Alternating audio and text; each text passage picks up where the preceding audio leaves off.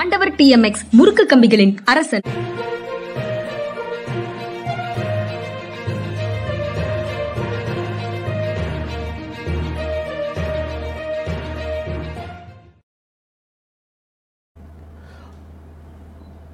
வணக்கம்.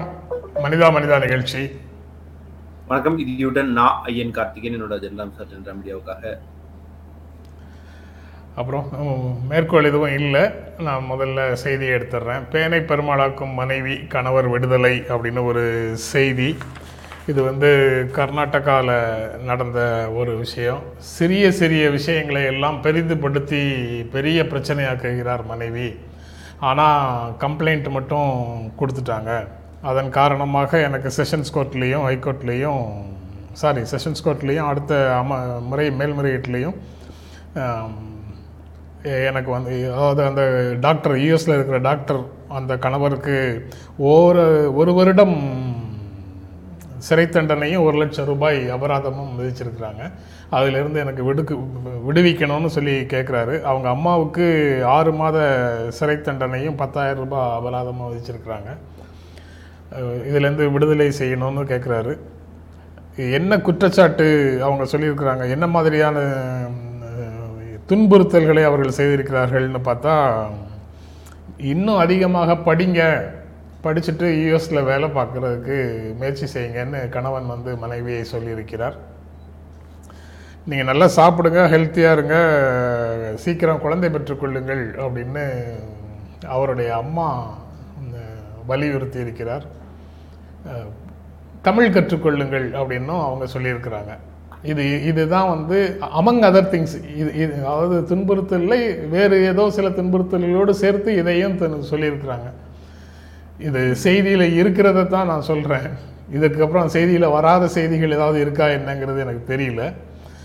இ- இந்த இதுதான் பிரச்சனை. இது வந்து இரண்டு நீதிமன்றங்கள் தாண்டி உ- உயர்நீதிமன்றத்திற்கு வரும்போது அவங்க வந்து இந்த க- புகாரில் அவங்க ஸ்டேட்மெண்ட் அப்படியே நம்பி நீங்கள் வந்து விளக்கும் பதிவு செய்து தீர்ப்பும் கொடுத்துட்டீங்க. ஆனால் இதை வந்து ஏற்றுக்கொள்வதற்கு இல்லை அப்படின்னு உயர்நீதிமன்றம் சொல்லியிருக்குது. நீங்கள் எப்படி பார்க்குறீங்க? அது வந்து அவர்கள் அவங்களுக்கு விருப்பம் இல்லாமல் வேலைக்கு நீ போகணும் இன்னும் படிக்கணும் தமிழ் படிக்கணும் அப்படின்னு சொன்னதெல்லாம் வந்து அவங்க விருப்பத்தை மீறியதாக இருக்கு. ஆனா வந்து இது குற்றத்துக்கு இது அதாவது தண்டனைக்குரிய குற்றமாக இதை பார்க்கணுமா? அல்லது இந்த ஆளுக்கும் நமக்கும் சரிப்பட்டு வரல இந்த குடும்பத்துக்கு நமக்கும் சரிப்பட்டு வரலன்னு ஒரு சிவில் இஷ்யூவா பார்த்து பிரிஞ்சிடணுமான்றதுல தான் டிஃபரன்ஸ் இருக்கும் அப்படின்னு எனக்கு நினைக்கிறேன். நிச்சயமாக அவர்களுக்கு வந்து அவர்கள் அளவில் அது ஒரு மன அழுத்தமாக இருந்திருக்கும். அதை வந்து மறுக்கிறது இல்லை. ஆனா இது ஒரு கிரிமினல் வழக்காக்கி அவரை ஒரு வருஷம் தூக்கி உள்ள வைக்கிற அளவுக்கு குற்றமா அப்படின்றது யோசிக்க வேண்டியதாக இருக்கு. அதே மாதிரி குடும்பத்துல ஆண் பெண் என்ற இருவரை தாண்டிய உறவுகள் இருக்கும்போது அவங்களுடைய அந்த லைனையும் யோசிக்க வேண்டிய இடத்துக்கு நகர்ந்துட்டோமான்ற கேள்வி இருக்கு. ஆனா சாப்பிடுங்கன்னு சொன்னதெல்லாம் குற்றமா சொன்னதெல்லாம் வந்து என்னத்த சொல்றதுன்னு தெரியல. இல்லை மன உளைச்சலை அதாவது சாதாரணமா நீங்களும் நானும் சொல்ற மாதிரி அதை சொன்னாங்களா? இல்லை மன உளைச்சல் கொடுக்கும்படி சொன்னாங்களா?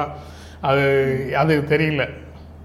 அதாவது எப்போதுமே இது இதே விஷயத்த சாப்பிடாம இருக்கிற அது அதனால உனக்கு கருவுறவில்லை அப்படின்னு சொல்லி சொல்லி குத்தி குத்தி காட்டுற மாதிரி பேசுனாங்களா? இல்லை இயல்பாக பெர்சுவேட் பண்றதுக்கு முயற்சி பண்ணாங்களா? அவங்கள கன்வின்ஸ் பண்றதுக்கு முயற்சி பண்ணாங்களாங்கிறது தெரியல. அது என்ன. நடந்ததுங்கிறது ஆமா இது இந்த இந்த ரிப்போர்ட்டிங் இந்த கேஸ்ல ரிப்போர்ட் ஆயிருக்கிற பேப்பர்ல ரிப்போர்ட் ஆயிருக்கிறத வச்சு பார்க்கும்போது விடுவிக்கப்பட்டவர்கள் எந்த குற்றமும் செய்யாதவர்கள்ங்கிற உணர்வு வருது. அதாவது ரொம்ப கேஷுவலாக ரிக்வெஸ்ட் பண்ணது எல்லாத்தையும் அவங்க டார்ச்சராக ரிப்போர்ட் பண்ணிட்டாங்களோ அப்படின்னு ஒரு எண்ணம் வரும்படி அந்த ரிப்போர்ட்டிங் இருக்குது. அதையும்- சொல்றது வந்து கோவமா சொல்லாம சும்மா டெய்லி சொன்னா கூட அது ஒரு பெரிய மன உளைச்சலை ஏற்படுத்தக்கூடிய ஒரு சிக்கல் தான். மன உளைச்சல். அதாவது நேற்று தான் நேற்று தான் ஒரு கேஸ் வந்து இதே மாதிரி கேஸ் பார்த்தோம். மனைவியை வந்து இன்னொரு பெண்ணோடு ஒப்பிட்டு பேசுவதே அவர்களுடைய மன உளைச்சலை உருவாக்கக்கூடியது அப்படின்னு நீதிமன்றத்தில் தீர்ப்பு. அது ஒரு கொடுமை அப்படின்னு நீதிமன்றத்தில் தீர்ப்பு கொடுத்த ஒரு வழக்கை நேற்று பேசினோம். இல்லை எனக்கு இது எப்படி ஓவராலாக நான் எப்படி யோசிக்கிறேன் அப்படின்னா ரெண்டு பேருக்கு இடையில மனப்பொருத்தம் சரிப்பட்டு வரல அப்படின்னா ஸ்மூத்தாக ரெண்டு பேருமே டீசெண்டாக நீங்கள் உங்கள் வேலையை பாருங்கள் நான் என்னுடைய வேலையை பார்க்குறேன் பிரிஞ்சுக்கிறோம்னு இனிமையாக பிரிஞ்சுக்கிறதுக்கான ஒரு இடம் இருக்குல்ல. அதை விட்டுட்டு சண்டை போட்டு கரை ஏறி அந்த இடத்துக்கே நகரங்கள்லாம் விஷயமாக இருக்கு இன்னமும் அமெரிக்கா போயிட்டாங்க டாக்டரா இருக்காங்கன்ற தகவல் எல்லாம் பார்க்கும்போது அவங்களுக்கு கூட ஒரு மென்டல் மெச்சூரிட்டி இல்லாத ஒரு பிஹேவியராக இது ஏன் மாறுது? ஏன் அமெரிக்காவுக்கு போன பிறகு குழந்தை பெற்றுக்கொள்ள பத்தி எல்லாம் ஒரு டிஸ்கஷன் வருதுன்ற கேள்வி எல்லாமும் வருது. அப்ப எந்த ஊருக்கு போனாலும் நாம வந்து நம்ம ஊர்ல இருக்கிறபடியே ஒரு ஆண் பெண் என்றால் குழந்தை பெற்றுக் கொள்வதற்கான வேலையை தான் செய்யணுன்ற அந்த மாதிரியான ஒரு டிபிக்கல் திங்கிங்குள்ளேயே சிக்கியிருக்காங்களான்ற கேள்வி வருது. இந்த உறவு சிக்கலுடைய அடுத்த கண்ணிக்கு மாறிட்டாங்களான் அடுத்த நியூஸுமே இதை போல ஒரு செய்தி தான் இல்லையா? இல்ல அதான் நீங்க சொல்றீங்கல்ல இப்போ மியூச்சுவல் கன்சென்ட் ஒருவருக்கு ஒருவர் புரிந்து கொண்டு சேர்ந்து வாழ இயலாதுன்னு பிரிந்து போற ஒரு வழக்கு. அந்த வழக்குல வேறொரு சைட் சைட் ஸ்டோரினால அது வருது. ஒப்புதல் உறவு வல்லுறவு அல்லன்னு உச்சநீதிமன்றம் போய் தீர் தீர்ப்பு வாங்க வேண்டிய நிலைமைக்கு அந்த கணவர் வந்து இருக்கிறாரு. என்ன இஷ்யூ ஒரு இரண்டாயிரத்தி பதிமூணுல ஒரு பெண் வந்து ஒரு ஆணை சந்திக்கிறார். அவரோடு உறவு கொள்கிறார். கான்சன்சுவல் செக்ஸ் வச்சுக்கிறாங்க. அவங்க வந்து தொடர்ந்து ரெண்டாயிரத்தி பதினாலில் அந்த பெண்ணுக்கு வந்து திரு வேறொருவருடன் திருமணம் ஆகிறது. அந்த திருமணத்திற்கு பிறகும் இந்த பழைய காதலரோடு அல்லது நண்பரோடு தொடர்ந்து கான்சன்சுவல் உறவு வைத்துக்கொண்டே இருக்கிறார். ரெண்டாயிரத்தி பதினேழில் கணவரிடமிருந்து மனவிலக்கு பெறுகிறார். மனவிலக்கு பெற்றால் நான் திருமணம் செய்து கொள்கிறேன்னு இவர் சொன்னாரா சொல்லலையாங்கிறது அங்கே வேகா இருக்குது அவங்க சொல்கிறாங்க மனவிலக்கு பெற்றால் திருமணம் செய்து கொள்கிறேன்னு சொன்னார். அப்படின்னு. இந்த பீரியடுக்குள்ளே அந்த ரெண்டாயிரத்தி பதினேழுலேயே அந்த அந்த பழைய காதலர் வந்து இன்னொரு திருமணம் வேறு வேறு ஒரு பெண்ணை திருமணம் செய்து கொள்கிறார். இப்போ நான் டைவர்ஸ் வாங்கிட்டேன் நான் டிவோர்ஸ் வாங்கிட்டேன் நீங்கள் வந்து டிவோர்ஸ் வாங்குங்கன்னு அந்த ஆணை வந்து இவர் வற்புறுத்துகிறார் அவர் வா டிவோர்ஸ் வாங்க மறுக்கிறார். உடனே கடந்த ஆமாம் நாலு வருடமாக அவரிடம் கொண்ட உறவு வந்து திருமணம் செய்து கொள்கிறேன் என்ற வாக்குறுதியின் அடிப்படையில் கொண்ட உறவு அதனால் அது ரேப் அப்படின்னு அவங்க வந்து வழக்கு பதிவு செய்கிறாங்க வழக்கம் போல அமர்வு நீதிமன்றங்களில் அவருக்கு சாதகமாக தீர்ப்பு வருது. உச்சநீதிமன்றம் போய் கணவர் வந்து இந்த ஜட்ஜ்மெண்ட்டை வாங்கியிருக்காரு. Woman in extra marital relationship can't allege rape top cases சார்ஜஸ்னு but இந்த தலைப்பு வந்து மிஸ்லீடிங்காக இருக்குது தலைப்பு வந்து திருமணத்தை மீறிய உறவு வைத்திருப்பவர்கள் வல்லுறவு குற்றச்சாட்டை முன்வைப்பதற்கு தகுதி இல்லாதவர்கள் அப்படின்னு சொன்ன மாதிரி ஒரு தலைப்புல அந்த செய்தியை ரிப்போர்ட் பண்ணியிருக்காங்க. உள்ள கேஸை பார்த்தா ஆமா, ஆமா. செக்ஸ் வந்து ரேப்னு சொல்லக்கூடாதுங்கிறது தான் விஷயம் ஆமா. ரேப் நடந்தா என்ன செய்வாங்க? இது ஏற்கனவே ஒரு ஏற்கனவே இதே மாதிரி ஒரு தீர்ப்பு வந்தது. கன்சென்சுவல் செக்ஸை ரேப்பா சொல்லக்கூடாதுன்ற விஷயம் வந்து இல்ல இன்னொரு ஒரு ஏரியா டச் பண்ண வேண்டியது இருக்குன்னு நினைக்கிறேன். ரெண்டு பேருக்கு ஒத்து வராம போறதுக்கான பெரிய வாய்ப்பு இருக்கு. ஒருத்தர் அவர் கல்யாணம் பண்ணிக்கிறேனே சொல்லியிருக்கலாம். ஆனா ஒரு ஒரு ஸ்டேஜ்ல வந்து பிடிக்காம போகலாம். அப்ப அவருக்கு விலகுறதுக்கான வாய்ப்பே இல்லையா? அல்லது அந்த பொண்ணுக்கு வாய்ப்பே இல்லையா? ரெண்டு பேருக்கும் மேரேஜஸ்க்கான மேரேஜ் ப்ராமிஸே கூட இருக்கலாம். இரண்டு ஆண்டு பழகுனதுக்கு பிறகு பிடிக்காம போயிடலாம். நான்கு ஆண்டு பழகுனதுக்கு பிறகு பிடிக்காம போயிடலாம். அல்லது அவங்களுடைய மன ஓட்டம் மாறி இருக்கலாம். அதுக்கு ஒரு வாய்ப்பே இல்லைன்னு எப்படி முடிவு பண்றாங்க? அதுவே உறவு சிக்கலுடைய. அடுத்தடுத்த கண்ணிகளை தான் பார்க்க வேண்டியதாக இருக்கு. கன்சென்ட் என்பது லைஃப் லாங் கன்சென்ட்டா அல்லது இந்த இன்ஸ்டன்ட்டுக்கான கன்சென்ட்டா அப்படின்றது ஒன்று இருக்குல்ல. லைஃப் லாங் கன்சென்ட் கொடுத்தாலும் கூட அது வந்து மன மாற்றம் வரலாம். ஒரு நாள் பிடிக்காம போகலாம். ஒரு நாள் சிக்கல் வரலாம். வேற டென்ஷன் இருக்கலாம். இப்படியான ஒரு விஷயம் லைஃப் லாங் கன்சென்ட்னு சொல்றதுல உண்டான சிக்கல் தான் வந்து அந்த மேரிட்டல் ரேப்ல வர்றது. Marriage is a consent given by women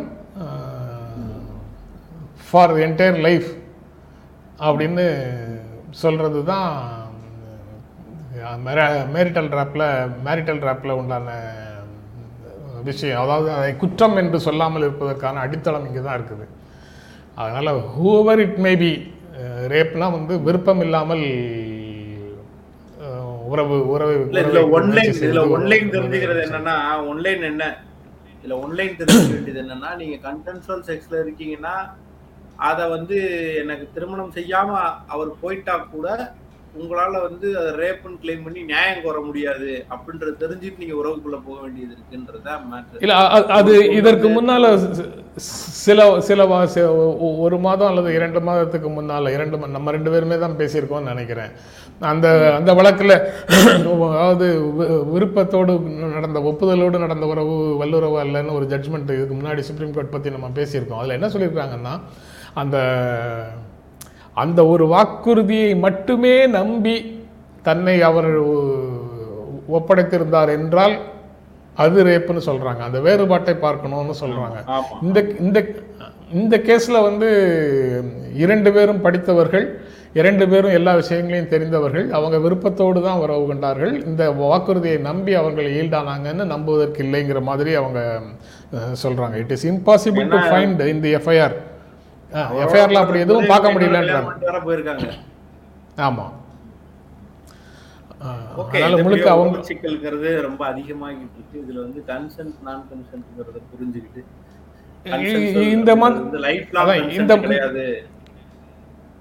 இந்த இந்த மாதிரி சிக்கல்களை வந்து நம்ம வந்து அவ்வளவு முக்கியம் இல்லாத செய்திகளாக நம்ம பல தடவை கடந்து போகிறோம் அது அப்படித்தானாங்கிற கேள்வி அடிக்கடி எனக்குள்ள வருது. இது பரவலாக எடுத்து செல்ல வேண்டிய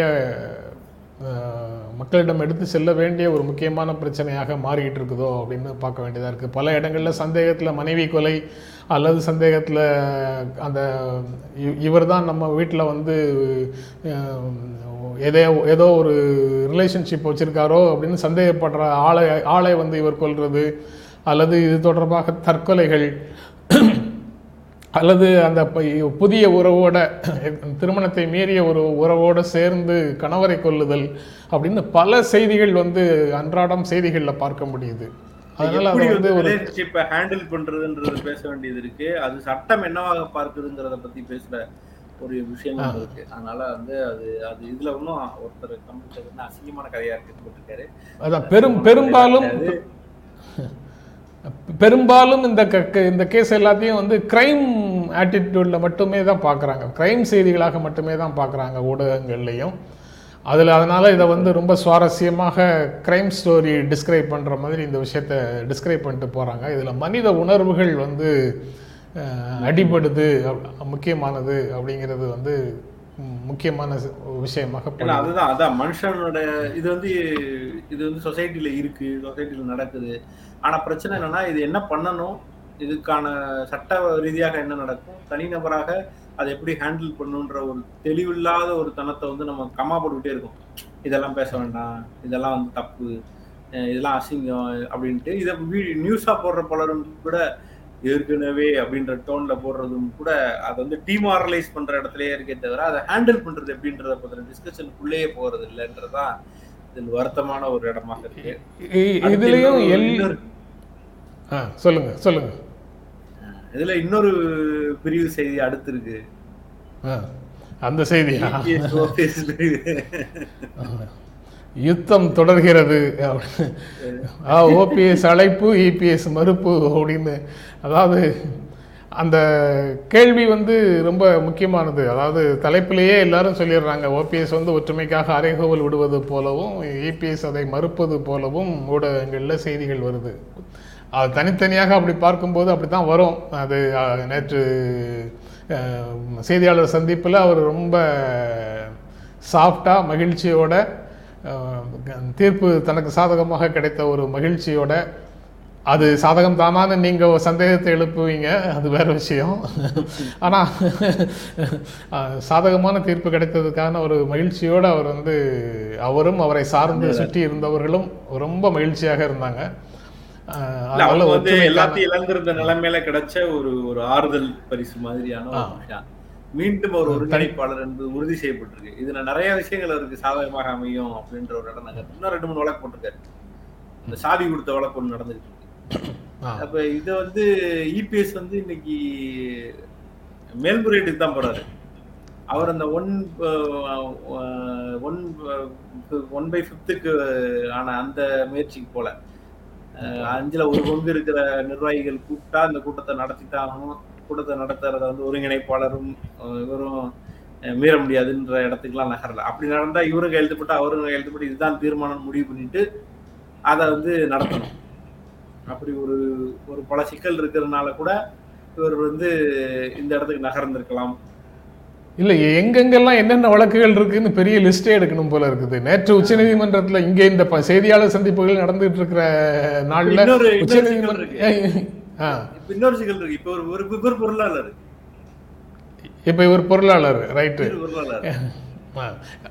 அதனால இல்ல நேற்று உச்ச உச்சநீதி உச்சநீதிமன்றத்தில் அலுவலக சாவி ஒப்படைத்த தீர்ப்பு ஒப்படைக்க சொல்லி வந்த சென்னை உயர்நீதிமன்றத்துக்கு எதிரான மேல்முறையீடு ஓபிஎஸ் போட்ட முறையீட்டில் நேற்று வந்த தீர்ப்பின் அடிப்படையில் உடனடியாக தீர்வு கேட்டிருக்கிறாங்க. ஆனால் உச்சநீதிமன்றம் அதை கொடுக்காம ஏஇபிஎஸ்க்கு ஒரு நோட்டீஸ் அனுப்பிட்டு நாங்கள் இறுதி தீர்ப்பே எல்லா விசாரணையும் முடிச்சு சொல்கிறோம் அப்படின்னு சொல்லிட்டாங்க. அப்போ இன்றைக்கு இன்றைக்கு வரைக்கும் சாவி வந்து இபிஎஸ் கையில் தான் இருக்கும். அது தொடர்பாக இந்த தீர்ப்பை கன்சிடர் பண்ணா ஜாதி வந்து மறுபடியும் ரெவன்யூ டிபார்ட்மெண்ட் தான் போகணும். ரெண்டு பக்கம் ரிவலரி வர்றதுக்கு வாய்ப்பு இருக்கு அப்படின்றதுக்கே நகரம் பார்க்கலாம். ரெவென்யூ டிபார்ட்மெண்ட் சாவியை வாங்கிக் கொள்வதற்கு தயாராக இருக்குதா? இது ரெண்டு பேரும் சேர்ந்து என்ன அங்க போய் அமைதி பேச்சுவார்த்தை நடத்துறாங்க.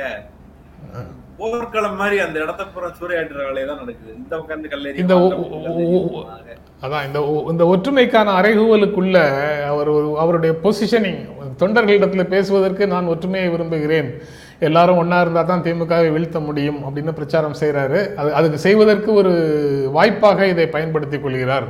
நேற்று செய்தியாளர் சந்திப்பில் பேசியது எல்லாம் அப்படி ஒரு வாய்ப்பை பயன்படுத்தி கொள்கிறார்னு தான் தோணுது. யாரெல்லாம் சேர்ந்து கட்சியை பலப்படுத்த போகிறோன்னு சொல்லிட்டார்ல டிடிவி சசிகலா ஓபிஎஸ் ஏபிஎஸ் எல்லாரும் சேர்ந்து அப்படின்னா ஏற்கனவே இபிஎஸ்ஐ வீழ்த்துவதற்கு இவங்க மூணு பேரும் சேர்ந்து ஒரு வியூகம் வகுத்து கொண்டிருக்கிறார்கள்ங்கிறது தான் இஷ்யூ. அந்த உள்ளுக்குள்ளே இருந்து ஒரு ஒவ்வொரு முறையும் சசிகலாவை அனுமதியை பரிசீலிப்போம் தினகரன் அனுமதியை பரிசீலிப்போம்னு சொல்லிட்டு மதுரையிலேருந்து சென்னை வருவது வந்ததுக்கு பிறகு தன்னுடைய நிலையை மாற்றிக்கொண்டதை தான் பார்த்தோம். ஆக ஏற்கனவே அவர்கள் முயற்சி செய்து கொண்டிருந்த ஒரு திட்டம் ஒரு வியூகம் இப்போ நீதிமன்ற தீர்ப்பு காரணமாக அஃபிஷியலாக வெளியில் வந்திருக்குது அப்படின்னு சொல்லலாம். அதுக்கப்புறம் இன் யாரெல்லாம் வெளியில் போனாங்களோ அவர்களுக்கு அவர்களையெல்லாம் வெளியில் அனுப்புவதில் ஃபிஃப்டி பர்சன்ட் பொறுப்பு இவருக்கும் தானே உண்டு. ரெண்டு கையெழுத்தில் வெளியில் போனாங்கன்னா அதில் ஃபிஃப்டி பர்சன்ட் கையெழுத்து இவர் போட்ட கையெழுத்து. இவர் போட்ட கையெழுத்தில் தான் இப்போ வெளியில் போன அவ்வளோ பேர் எம்ஜிஆர் காலத்தில் ஜெயலலிதா காலத்தில் வெளியில் போனவங்க அவ்வளோ பேர் அந்த கையெழுத்துக்களை வெளியில் போனவங்க தான். அப்படி இருக்கும்போது இன்றைக்கு திடீரென்று அந்த அவரே கையெழுத்து போட்டு வெளியில் அனுப்பிய எல்லாரையும் அவரே உள் சே உள்ளே சேர்க்கிறேன்றாரு. இயல்பாக அதற்கான எதிர்ப்பு வரும். நாலு பேர்ல. நாலு பேர் சேர்ந்தாலும் ரெண்டு பேர் சேர்ந்தாலும் மூணு பேர் சேர்ந்தாலும் எல்லாரும் சேர்ந்து ஒரு தலைவருக்கு தான் கட்டுப்பட போகிறார்கள். ஒரே தலைமைக்கு தான் கட்டுப்பட போகிறார்கள். இப்ப எதுக்கு இவங்க சண்டை போட்டுட்டு இருக்காங்க அதாவது ஒற்றை தலைமை தான் நீங்க உறுதியா சொல்றீங்க. இல்ல அதான் கூட்டா போய் சரண்டர் ஆகுறதா தனித்தனியா சரண்டர் சண்டை. பார்க்கலாம். இல்ல நேற்று வந்து இருப்புல இன்னமும் சிக்கல் இருக்கிறதான்ற கேள்வி.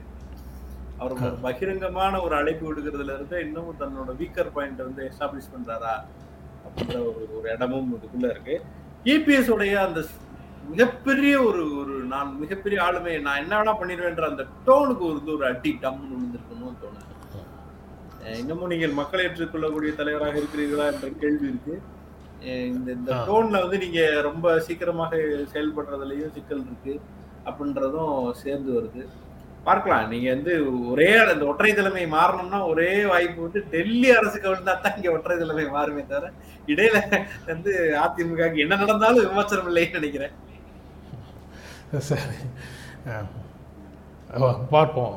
அடுத்ததாக திராவிட முன்னேற்ற கழகத்திற்கு பாஜகவோட கூட்டணி வைத்துக் கொள்வதற்கு தகுதி இல்லை அப்படின்னு பாரதிய ஜனதா கட்சியினுடைய தமிழ்நாடு தலைவர் அண்ணாமலை சொல்கிறார் திமுகவுக்கு தகுதி இல்லைன்னு சொல்கிறார் அவர் மூன்று தகுதிகளை அவர் வரையறுக்கிறாரு. பாஜகவோட உறவு கொள்வதற்கு மூன்று தகுதிகளை வரையறுக்கிறாரு. அதாவது குடும்ப ஆட்சி இருக்கக்கூடாது ஊழல் அரசாக இருக்கக்கூடாது மக்களுக்கு நல்லது செய்யும் அரசாக இருக்க வேண்டும் அப்படின்னு சொல்கிறார் ஹரியானாவில் சௌத்தாலாவோட பேரனோட கூட்டணி அரசு வச்சிருக்கிறாங்க பாரதிய ஜனதா கட்சி. காஷ்மீர்ல முஃப்தி முகமது சயீதோட டாக்டர். டாக்டர் டாக்டர் மேல டாக்டர் மேல டாக்டரோட கூட்டணி வச்சிருந்தாங்க. அப்புறம் இப்போ குடியரசுத் தலைவருக்கு போட்டியிட்ட யஷ்வந்த் சின்ஹாவுடைய பையன் வந்து பாரதிய ஜனதா கட்சியிலேயே இப்போ ஒன்றிய அரசில் அமைச்சராக இருக்கிறாரு. ஜெயந்த் சின்ஹா அமைச்சராக இருக்கிறாரு. ஆக அங்கெல்லாம் ராஜ்நாத் பொருந்தாது சிங் தான். பையன், ராஜ்நாத் சிங் பையன் வந்து இருக்காரு. நிறைய அவங்க கட்சி ஆட்கள்ல ஏகப்பட்ட பேர். ஏன் இன்னும் சொல்ல போனா நேரு குடும்பம் வேண்டாம்னு சொல்லிட்டு நேரு குடும்பத்துல இருந்து போன மேனகா காந்திக்கும் மேனகா காந்தி பிள்ளைக்கும் பதவி கொடுத்திருந்தாங்க. அப்படி வந்து அவர்களுடைய இந்த குடும்ப ஆட்சிங்கிறது வந்து அவர்களுக்குள்ளேயே அடுத்தடுத்த செக்டார் இருக்குங்கிறது நிறைய மினிஸ்டர்ஸ் உடைய பிள்ளைகள் வந்து இருக்கிறதையும் பார்க்க முடியுது. ஒண்ணு அடுத்து வந்து ஊழல் அரசாக இருக்கக்கூடாது நியாயம்தான். ஆனா ஊழல்வாதிகளாக இடியால காயின் பண்ணப்படுற இன்கம் டேக்ஸால காயின் பண்ணப்படுற கூட ஆட்களோடலாம் இவங்க வந்து கூட்டணி இது இவங்க கட்சியில சேர்ந்தோடனே புனிதராகி ஈடி கை விட்டுருது அதை விட முடிங்க அதிமுக எப்போ ஊழல் இல்லாத கட்சியா இருந்துச்சு? எனக்கு இந்த திருச்சியில இருந்தா மீறம் இல்ல. அதிமுகவோட ஃபவுண்டர் ஜே ஜேவே வந்து ஏ ஒன் ஏ டூங்கிற கதை தான் அதற்கு சாரி தலைவராக இது செயலாளர் பொதுச் செயலாளராக இருந்த பொதுச் செயலாளர் பொதுச் செயலாளராக இருந்தவர் அதான் நிலைமை. அதே விட்டுருங்க. இபிஎஸ் அந்த சகாக்கள் மேல வந்து இன்னைக்கு வரைக்கும் இடி ரைடு நடந்துட்டு இருக்கு. எப்ப கிளீன் ஷீட் கொடுத்தாரு ஏடிஎம்கேக்கு அப்ப தமிழ்நாட்டுல வந்து ஒரு கிளீனான பார்ட்டியாக இருக்கிற ஏடிஎம்கே இருக்கும்போது இவர்களுக்கு என்ன வேலை? நீதிமன்றம் சொல்லணுமா? அதெல்லாம் ஒன்றும் அவசியம் இல்லைல்ல.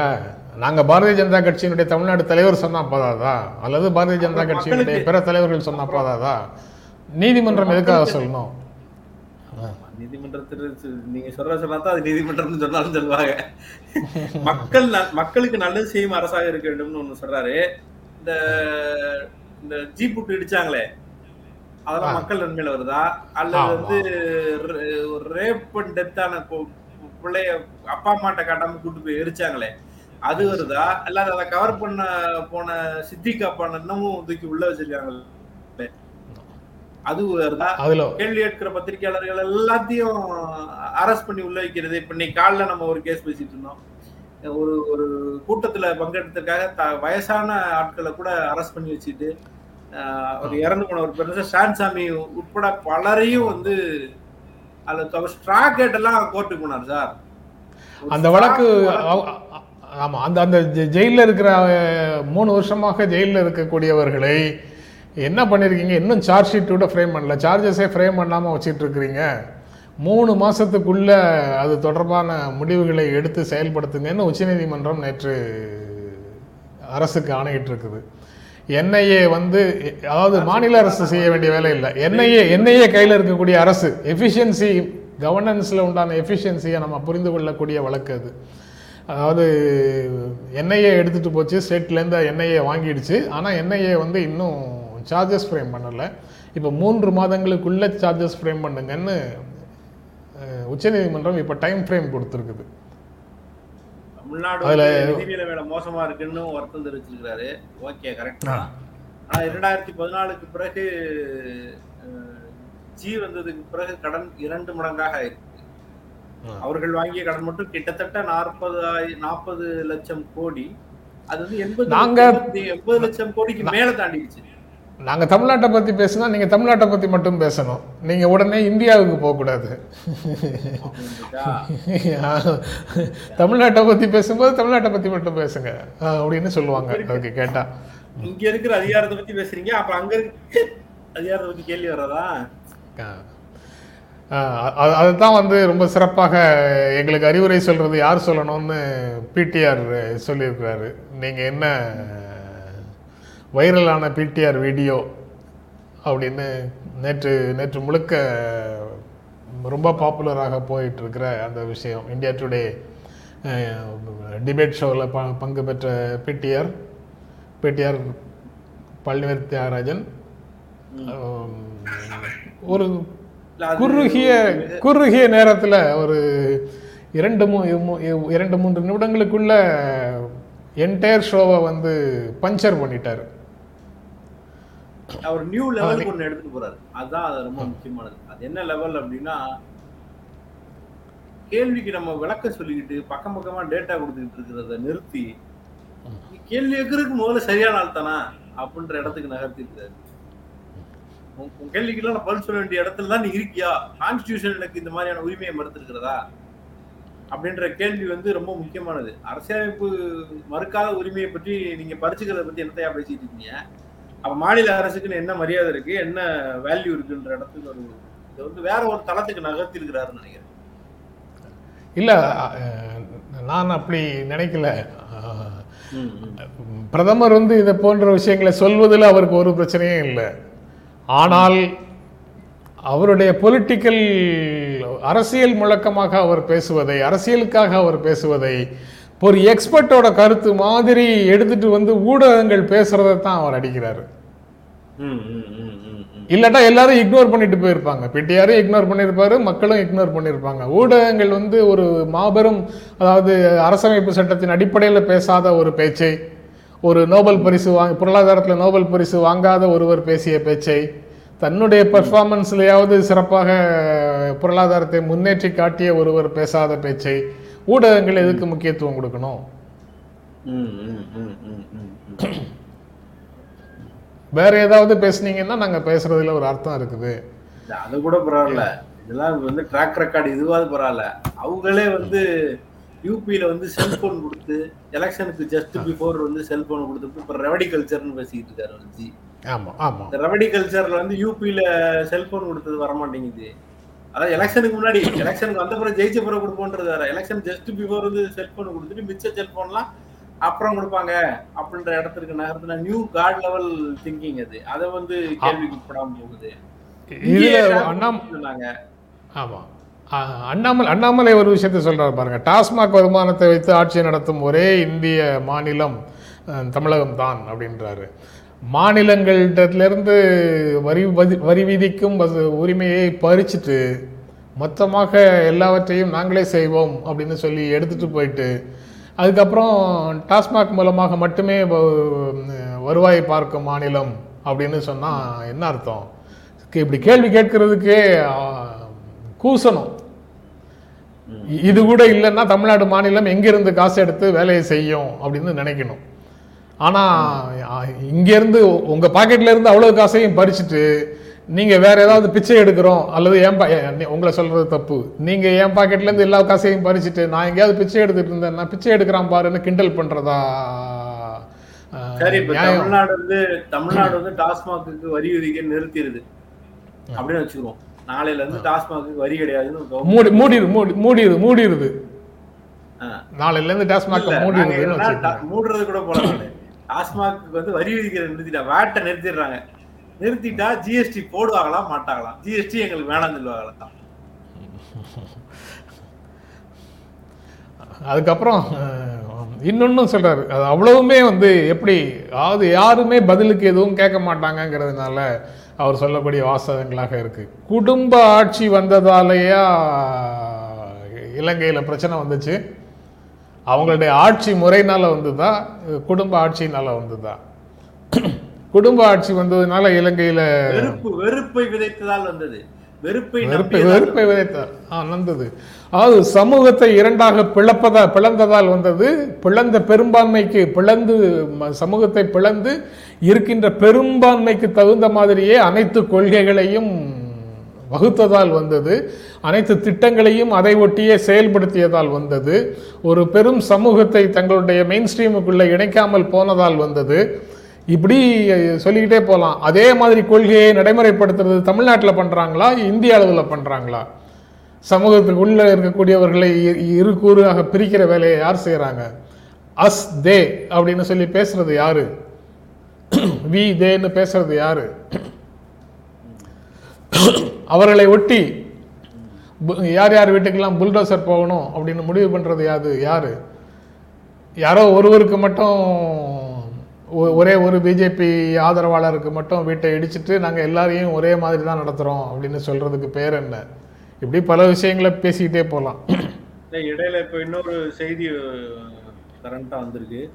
தூத்துக்குடி ஸ்டெர்லைட் போராட்டத்தை தொடக்கம் முதலில் மிக அலட்சியமாக அணுகியுள்ளார் ஆட்சியர் வெங்கடேசன். வீட்டில் இருந்து கொண்டே. சமாதான கூட்டத்திற்கு தலைமை தாங்க உதவி ஆட்சியரை அனுப்பியுள்ளார் அப்படின்னு ஒரு கடுமையான விசாரணை ஆணையம் வந்து ஒரு கருத்து தெரிவிச்சிருக்கு. போராடும் போராடும் மக்களை தூக்கம், போரா காவல்துறை- ஆ. போராடும் மக்களை ஒளிந்திருந்து தாக்கினார்கள். ஒளிந்து மறைந்திருந்து துப்பாக்கியால் சுட்டார்கள். அப்புறம் ஸ்னைப்பர் கன்னை வச்சு அந்த மாதிரி தொலைதூரத்திலிருந்து சுடும் துப்பாக்கியை பயன்படுத்தி மக்களை சுட்டார்கள். அப்படின்னு எல்லாம் ஸ்னைப்பர் பயன்படுத்தப்படல.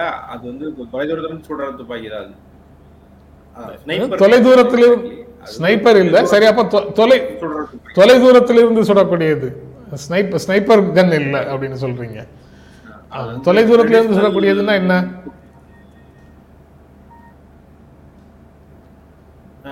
தொலை தூரத்துல வந்து ரொம்ப துல்லியமாக இந்த இடத்துல பாயிண்ட் பண்ணி சொல்றதுக்காக பயன்படுத்துறது. தொலை தூரத்துல அதுவும் பயன்படுத்திருக்க கூடாது நான்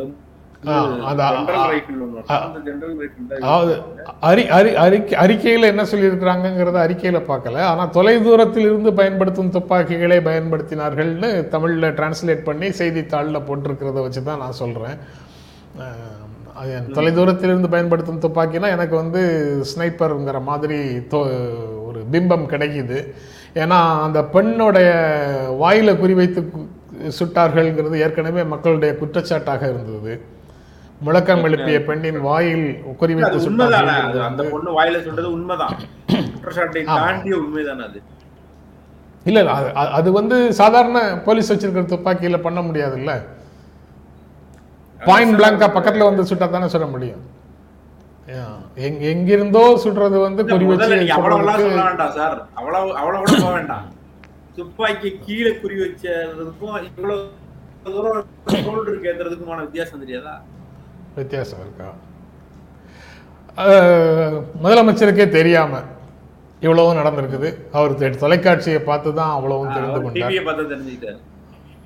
ஆமாம் அப்போ எவ்வளோ பெரிய பிரச்சனை இது? முதலமைச்சருக்கே தெரியாமல் ஆட்சியரும் ஆட்சியருடைய அதிகாரத்தில் இருக்கக்கூடியவர்களும் அவருடைய கமாண்டுக்குள்ளே இருக்கிறவங்களும் இவ்வளவும் செஞ்சாங்கன்னா எவ்வளவு பெரிய முதலமைச்சர் நடவடிக்கை எடுக்க சொல்லி ஐஜி உட்பட நிறைய பேர் மேல நடவடிக்கை எடுக்க சொல்லி பரிந்துரை பண்ணிருக்காங்க துறை ரீதியான நடவடிக்கை எடுக்க. இன்று எதிர்பார்க்கலாம். அதாவது இது பரவலான செய்தியாக மக்கள் மத்தியில் வர்றதை எதிர்பார்க்கலாம். நேற்று லேட்டாக வந்தது அந்த செய்தி. ஊடகங்கள்லேயும் பெரிதாக நான் அது அதுக்கப்புறம் நான் பார்க்கல. ரொம்ப லேட்டாக வந்த செய்தி தான் அது. ஓகே. அதுக்கு முக்கியத்துவம் கொடுத்து இன்று ஊடகங்களில் விவாதிப்பாங்கன்னு எதிர்பார்க்கலாம். ம். சரி. அதுதான் எடுத்த செ எடுத்த செய்திகளை பேசியாச்சு. ஆ, நீங்க ஏதாவது நிறைவாக சொல்லணும்னா சொல்லுங்க. ஆ, முடிச்சுக்கலாம் சார். முடிச்சு நாளைக்கு அதை பத்தி கமிஷன் ரிப்போர்ட்டை ஃபுல்லா படிச்சுட்டு பேசிக்கலாம். படிச்சுட்டு பேசலாம் ஓகே. நண்பர்களே நீங்கள் தொடர்ந்து கொடுக்கும் ஆதரவுக்கு நன்றி. மீண்டும் சந்திப்போம். நன்றி. வணக்கம்.